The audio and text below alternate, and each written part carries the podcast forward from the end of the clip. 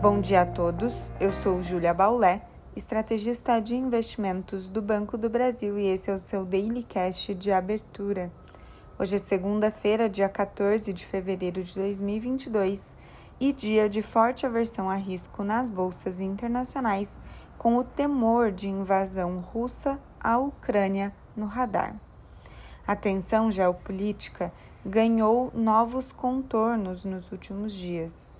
Uma conversa foi realizada entre Joe Biden e Vladimir Putin, mas a visão de que um ataque é iminente e pode ocorrer nos próximos dias segue ainda presente.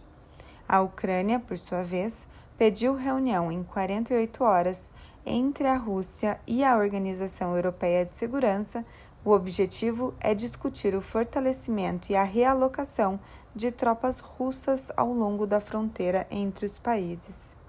Além do foco na tensão geopolítica, o mercado ainda acompanha as sinalizações sobre a condução da política monetária nos Estados Unidos e na Europa. Nos Estados Unidos, na última semana, as apostas foram agravadas de que o Federal Reserve possa adotar uma velocidade maior na subida dos juros do país. Amanhã, o presidente da instituição tem fala para acompanhamento antes da divulgação da ata do FONC. Mas hoje e ao longo da semana, diversos dirigentes da instituição têm suas falas para serem acompanhadas pelos investidores.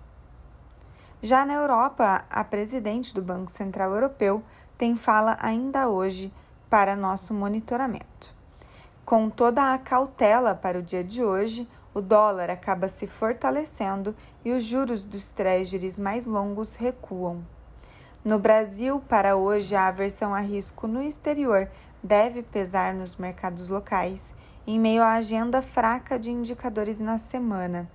Na bolsa, destaque para uma semana de importantes balanços corporativos.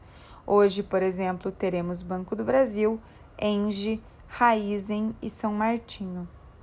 Ainda na agenda política, amanhã o Senado deve votar dois projetos que visam reduzir o preço dos combustíveis.